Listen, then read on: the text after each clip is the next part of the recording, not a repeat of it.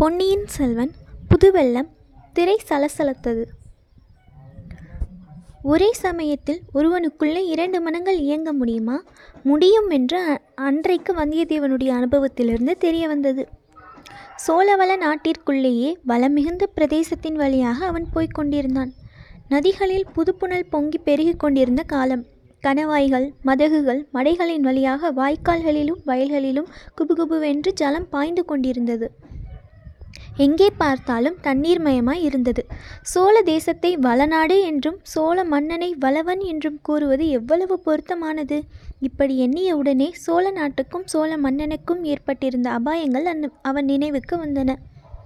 இந்த நிலைமையில் தன்னுடைய கடமை என்ன? இளவரசர் கரிகாலர் கொடுத்த ஓலையை மட்டும் சக்கரவர்த்தியிடம் சேர்ப்பித்துவிட்டு தன் கடமை தீர்ந்தது என்று இருந்து விடுவதா இந்த ராஜகுல தாயாதி காய்ச்சலிலும் பூசலிலும் நாம் எதற்காக தலையிட்டு கொள்ள வேண்டும்? சோழ நாட்டு சிம்மாசனத்துக்கு யார் வந்தால்தான் நமக்கு என்ன? பார்க்க போனால் நம்முடைய குலத்தின் பூர்வீக பகைவர்கள்தானே இவர்கள்? சோழர்களும் கங்கர்களும் வைதும்பர்களும் சேர்ந்து கொண்டுதானே வானகோபாடி ராஜ்யமே இல்லாதபடி செய்துவிட்டார்கள் இன்றைக்கு ஆதித்த கரிகாலர் நம்மிடம் அன்பாக இருந்ததினால் அந்த அநீதியெல்லாம் மறந்து மறைந்து போய்விடுமா?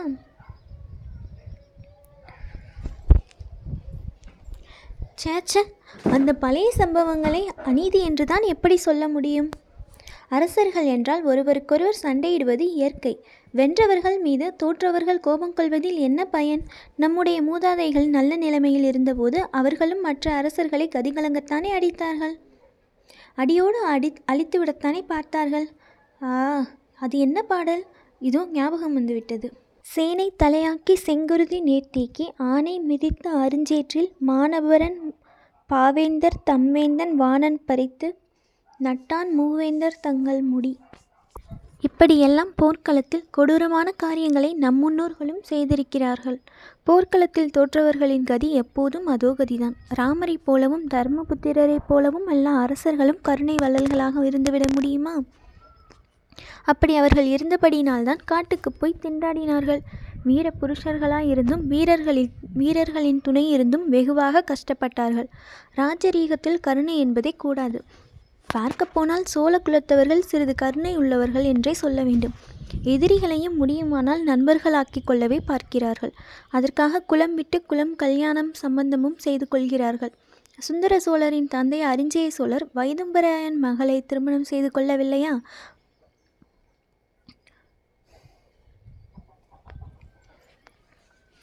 அழகுக்கு பேர் போன அந்த கல்யாணியின் மகனாய் இருப்பதினால்தானே சுந்தர சோழரும் அவருடைய மக்களும் கூட சௌந்தரியத்தில் சிறந்து விளங்குகிறார்கள். ஆ அழகி என்றதும் அந்த குடந்தை நகரத்து மங்கை அரசியலாற்றங்கரை பெண்மணியின் நினைவு வருகிறது. நினைவு புதிதாக எங்கிருந்தோ வந்துவிடவில்லை. அவனுடைய உள்ளத்துக்குள்ளேயே கனிந்து கொண்டிருந்த நினைவுதான். வந்தியத்தேவனுடைய வெளிமனம் சோழ நாட்டின் இயற்கை வளங்களை பற்றியும் ராஜரீக குழப்பங்களை பற்றியும் எண்ணிக்கொண்டிருக்கையில் அவனுடைய உள்மனம் அந்த மங்கையினிடத்திலேயே ஈடுபட்டிருந்தது. இப்போது உள்மனம் வெளிமனம் இரண்டும் ஒத்த அம்மங்கையை குறித்து பட்டவர்த்தனமாக சிந்திக்கத் தொடங்கின. பிறகு வெளியில் எந்த அழகான இயற்கை பொருளை பார்த்தாலும் அந்த மங்கையின் அவயங்களுடன் ஒப்பிடத் தோன்றின. வலுவழுப்பான மூங்கிலை பார்த்ததும் அவளுடைய தோள்கள் நினைவு வந்தன. ஓடைகளில் மண்டி கிடந்த குவளை மலர்கள் அவளுடைய கண்களுக்கு ஓமையாயின பங்கஜ மலர்கள் அவளுடைய தங்க முகத்துக்கு இணைதானா என்ற ஐயம் தோன்றியது. நதியோர மரங்களில் குலுங்கிக் கொண்டிருந்த மலர்களில் வண்டுகள் செய்த ரீங்காரத்தை அவள் குரலின் ஒலிக்கு ஓமை சொல்வது சரியாகுமா? இப்படியெல்லாம் கவிகள் கற்பித்திருக்கிறார்களே தவிர உண்மையில் இவையெல்லாம் எங்கே? அந்த மங்கையின் சௌந்தரியம் எங்கே? அவளுடைய திருமுகத்தை பார்த்தபோது மெய் சிலிர்த்ததே. இப்போது நினைத்து பார்க்கும்போது கூட நெஞ்சு விம்முகிறதே. இந்த பூக்களையும் வண்டுகளையும் பார்த்தால் அத்தகைய மெய்சிலிர்ப்பு உண்டாகவில்லையே. சேச்ச முதியோர் முதியோர்கள் நமக்கு செய்த உபதேசத்தை எல்லாம் மறந்துவிட்டோம். பெண்களின் மோகத்தைப் போல் உலக வாழ்க்கையில் பொல்லாத மாயை வேறொன்றும் இல்லை. வாழ்க்கையில் வெற்றி பெற விரும்புவோன் பெண்களின் மோக வலையில் விழவே கூடாது. விழுந்தால் அவன் ஒளிந்தான். கோவலன் கதைதான் அந்த விஷயத்தை அபூர்வமாய் எடுத்து சொல்கிறதே. கோவலன் மட்டும் என்ன? இந்த நாளிலே வீராதி வீரரும் சோழ நாட்டிலே இணையற்ற செல்வாக்கு உள்ளவருமான பெரிய பழுவேட்டரையரை பற்றி மக்கள் பரிகாசம் பேசும் காரணமும் அதுதானே. ஆனால் மக்கள் உண்மை அறியாதவர்கள் மூடு பல்லக்கிலே வைத்து பழுவேட்டரையர் யாரை கொண்டு வருகிறார் என்று மக்களுக்கு தெரியாது. ஆகையால் மூடத்தனமாக பேசுகிறார்கள். ஆனாலும் அந்த மதுராந்தக தேவர் தம்மை அவ்வளவு கேவலப்படுத்தி கொள்ள வேண்டியதில்லை. சீச்சி மூடு பல்லக்கில் உட்கார்ந்து கொண்டு பழுவேட்டரையரின் ராணியின் ஸ்தானத்தில் மறைந்து கொண்டு ஊர் ஊராய் போவதா? இதுதான் ஆண்மைக்கு அழகா. இப்படியாவது ராஜ்யம் சம்பாதிக்க வேண்டுமா? இப்படி சம்பாதித்த ராஜ்யத்தை தான் அவரால் காப்பாற்றிக் கொள்ள முடியுமா? பழுவேட்டரையர் முதலியோரை நம்பி அவர்களுக்கு உட்பட்டு தானே ராஜ்ய பரிபாலனம் செய்ய வேண்டும். இந்த விஷயத்தில் சுந்தர சோழ சக்கரவர்த்தி செய்து வருவதே அவ்வளவு ஸ்லாக்கியமில்லைதான். பழுவேட்டரையர் போன்றவர்களுக்கு இவ்வளவு அதிகாரமும் செல்வாக்கும் அவர் அளித்திருக்கக்கூடாது அதிலும் மணிமணியாக இரண்டு அருமை புதல்வர்கள் இருக்கும்போது நாடெல்லாம் அதிசயிக்கும் அறிவும் திறனும் உடைய புதல்வி ஒருத்தி இருக்கும்போது அந்த மங்கை ஜோதிடர் வீட்டில் பார்த்தவள் ஆற்றங்கரையில் பேசியவள் அவள் முகம் யாருடைய ஜாடையாக இருக்கிறது அப்படியும் இருக்கலாமோ? பைத்தியக்காரனம் பைத்தியக்காரத்தனம். ஒரு நாளும் இருக்க முடியாது. ஏன் இருக்க முடியாது? ஒருவேளை அவ்விதம் இருந்தால் நம்மை போன்ற அறிவீனன் வேறு யாரும் இல்லை நம்மை போன்ற துர் அதிர்ஷ்டசாலியும் இல்லை. இலங்கை முதல் விந்திய பர்வதம் வரையில் எந்த பெண்ணரசியின் புகழ் பறந்து விரிந்து பரவி இருக்கிறதோ அவளிடம் நாம் எப்பேற்பட்ட காட்டு மிராண்டியை காட்டு மிராண்டியைப் போல் நடந்து கொண்டோம். நாளைக்கு அவளிடம் எப்படி இளவரசரின் ஓலையுடனே சென்று முகத்தை காட்ட முடியும்? இப்படியாக என்னவெல்லாமோ வானத்தையும் பூமியையும் சேர்த்து எண்ணமிட்டு கொண்டு வந்தியத்தேவன் காவேரி கரையோடு வந்து திருவையாற்றை அடைந்தான். அந்த ஊரின் வளமும் அழகும் அவன் உள்ளத்தை கொள்ளை கொண்டன. அது திருவையாறுதானா? என்று கேட்டு தெரிந்து கொண் தெரிந்து கொண்டான். அந்த அற்புத கஷேத்திரத்தின் மகிமையை பற்றி அவன் கேள்விப்பட்டிருந்ததெல்லாம் உண்மைக்கு கொஞ்சம் குறைவாகவே தோன்றியது. ஞானசம்பந்தர் தேவாரத்தில் உள்ள வர்ணனை இங்கே அப்படியே தத்ரூபமாய் காண்கிறது. முன்னூறு ஆண்டு காலத்தில் மாறுதல் ஒன்றுமே இல்லை. அதோ காவேரியின் கரையில் உள்ள மரங்கள் என்ன செழிப்பாய் வளர்ந்திருக்கின்றன? பலா மரங்களில் எவ்வளவு பெரிய பெரிய பலாக்காய்கள் தொங்குகின்றன? இந்த மாதிரி தொண்டை மண்டலத்தில் எங்கும் பார்க்கவே முடியாதுதான். ஆஹா வளமான இடங்களுக்கென்று குரங்குகள் எங்கிருந்தோ வந்து விடுகின்றன அவை கிளைக்கு கிளை தாம்புவது எவ்வளவு அழகாயிருக்கிறது. சம்பந்த பெருமான் என்ன சொல்லியிருக்கிறார்? இதோ ஞாபகம் வருகிறது. திருவையாற்று வீதி முனை அரங்கங்களில் பெண்கள் நடனம் ஆடுகிறார்கள். அந்த ஆடலுக்கேற்ற பாலோடு பாடலோடு மத்தள சத்தமும் முழங்குகிறது. அந்த முழக்கத்தை கேட்ட குரங்குகள் மேகங்களின் கர்ஜனை என்று எண்ணி உயர்ந்த மரங்களின் உச்சாணி கிளைகளில் ஏறி மலை வருமா என்று வானத்தை பார்க்கின்றன. அடடா இன்றைக்கும் எவ்வளவு பொருத்தமாய் இருக்கிறது? உயர்ந்த மரங்களில் உச்சாணி கிளைகளில் குரங்குகள் ஏறிக்கின்றன அது மட்டுமா? ஆடல் பாடல்களுக்குரிய இனிய சத்தங்களும் ஊருக்குள்ளிருந்து வருகின்றன. யாழ் குழல் முழவு தன்னுமை முதலிய கருவிகளின் ஒலியுடன் சதங்கை சத்தமும் சேர்ந்து ஒலிக்கின்றன. இங்கே ஆடுகிறவர்கள் கடம்பூர் சம்புவரையர் மாளிகையில் ஆடியவர்களைப் போல் குறவை குத்தர்கள் அல்ல. ஆஹா இங்கே கேட்பது கேட்பது பண்பட்ட இனிய கானம். கலைச்சிறப்பு வாய்ந்த பரதநாட்டியம் ஆடுவோரின் சதங்கை ஒலி. அதோ ஆட்டி வைக்கும் நடன ஆசிரியர்கள் கையில் பிடித்த கோலின் சத்தம் கூட சேர்ந்து வருகிறதே. கோலோட கோல்வளையார் கூத்தாட குவிமுகையார் முகத்து நின்று சேலோட சிலையாட சேயிலையார் நடுமா நடமாடும் திருவையாரே ஆஹா சம்பந்த சுவாமிகள் சிறந்த சிவபக்தர். அதை காட்டிலும் சிறந்த ரசிகர். அவர் அன்றைக்கு வர்ணனை செய்தபடியே இன்றைக்கும் இந்த திருவையாறு விளங்குகிறதே. இப்படிப்பட்ட ஊரில் ஒரு நாள் தங்கிய ஆடல் பாடல் வினோதங்களை பார்த்துவிட்டு ஐயாரப்பரையும் அறமலர்த்த நாயகி அம்மனையும் தரிசித்துவிட்டு தான் போக வேண்டும். அடடா காவேரியின் கரையில் எத்தனை பக்தர்கள் உட்கார்ந்து அனுஷ்டானம் செய்கிறார்கள்? பட்டை பட்டையாக அவர்கள் திருநீரை அணிந்திருப்பது எவ்வளவு அழகாயிருக்கிறது.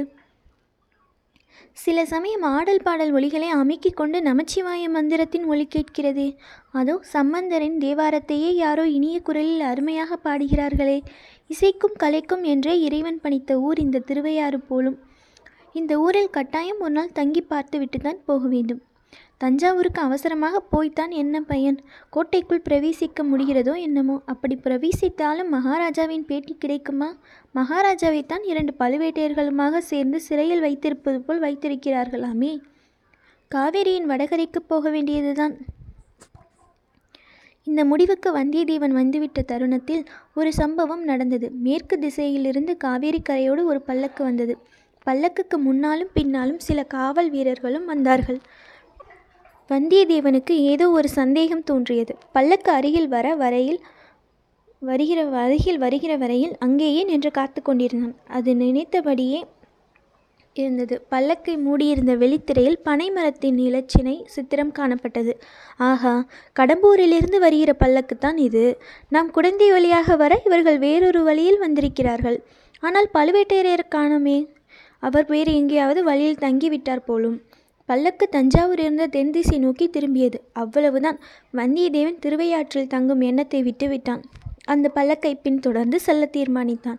என்ன நோக்கத்துடன் அப்படி தீர்மானித்தான் என்றால் அது அது அச்சமயம் அவனுக்கே தெரிந்திருக்கவில்லை. பல்லக்கில் வீற்றிருப்பது மரு மதுராந்தக தேவர் என்று மட்டும் அவனுக்கு நிச்சயமாய் தெரிந்தது.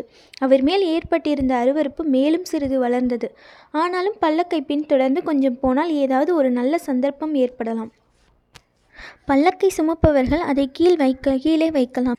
ஏதேனும் ஒரு காரணத்துக்காக இளவரசர் மதுராந்தகர் வெளிப்பட்டு வரலாம். அச்சமயம் அவருடன் அறிமுகம் செய்து கொள்ளலாம். அது தஞ்சாவூர் கோட்டைக்குள் பிரவேசிக்கவும் சக்கரவர்த்தியை பார்க்கவும் பயன்படலாம். அதற்கு தகுந்தபடி ஏதாவது கொஞ்சம் பேசி வேஷம் போட்டால் போகிறது. தந்திரமங்களை க மந்திரங்களை கையாளாவிட்டால் எடுத்த காரியம் கைகூடாது அல்லவா? அதிலும் ராஜாங்க காரியங்களில் எனவே பல்லக்கையும் பரிவாரங்களையும் முன்னால் போகவிட்டு சற்று பின்னாலேயே வந்தியத்தேவன் போய்க் கொண்டிருந்தான். ஆனால் அவன் எதிர்பார்த்த சந்தர்ப்பம் ஒன்றும் கிட்டவில்லை. காவேரிக்கும் தஞ்சாவூருக்கும் மத்தியில் இருந்த மட் மற்றும் நாலு நதிகளை கடந்தாகிவிட்டது. அப்படியும் பல்லக்கு கீழே வைக்கப்படவில்லை. ஒரே மூச்சாய் ஹப் போய்க் கொண்டிருந்தது. அதோ சற்று தூரத்தில் தஞ்சாவூர் கோட்டை மதிலும் வாசலும் தெரிய தொடங்கிவிட்டன. கோட்டைக்குள் பல்லக்கு போய்விட்டால் அப்புறம் அவன் எண்ணம் கைகூட போவதில்லை.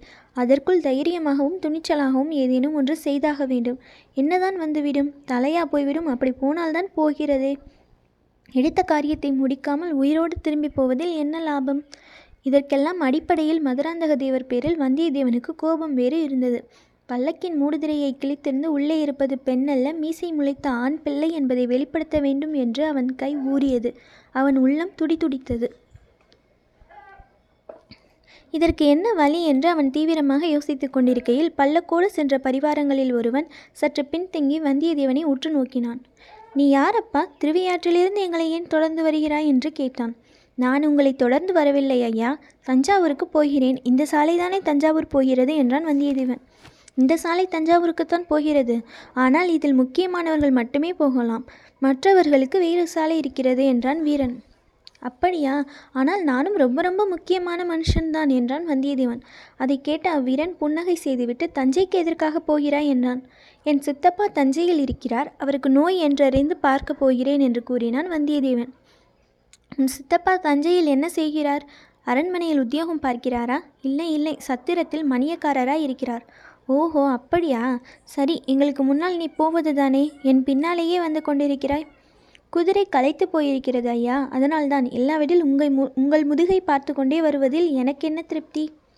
இப்படி பேசிக்கொண்டே வந்தியத்தேவன் பல்லக்கின் அருகில் வந்துவிட்டான் உடனே அவன் மூளையை விரட்டி கண்டுபிடிக்க முயன்ற உபாயமும் புலப்பட்டு விட்டது. குதிரையை கால்களால் அமுக்கி முகக்கயிற்றை இழுத்து பல்லக்கின் பின்தண்டை தூக்கியவர்களின் பேரில் விட்டு விட்டித்தான்.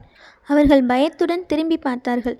வந்தியத்தேவன் உடனே மகாராஜா மகாராஜா பல்லக்கு தூக்கும் ஆட்கள் என் குதிரையை இடிக்கிறார்கள் ஐயோ என்று கத்தினான். பல்லக்கை மூடியிருந்த திரை சலசலத்தது.